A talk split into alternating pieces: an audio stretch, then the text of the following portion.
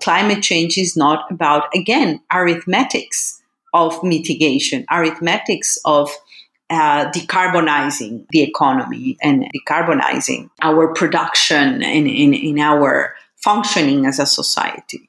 Uh, it is a matter of a culture, of an attitude towards our global commons. And I think that's exactly what it comes into play when we think about the need of an overarching set of principles about this global pact for the environment. And uh, this has to be part of this new post COVID 19 social contract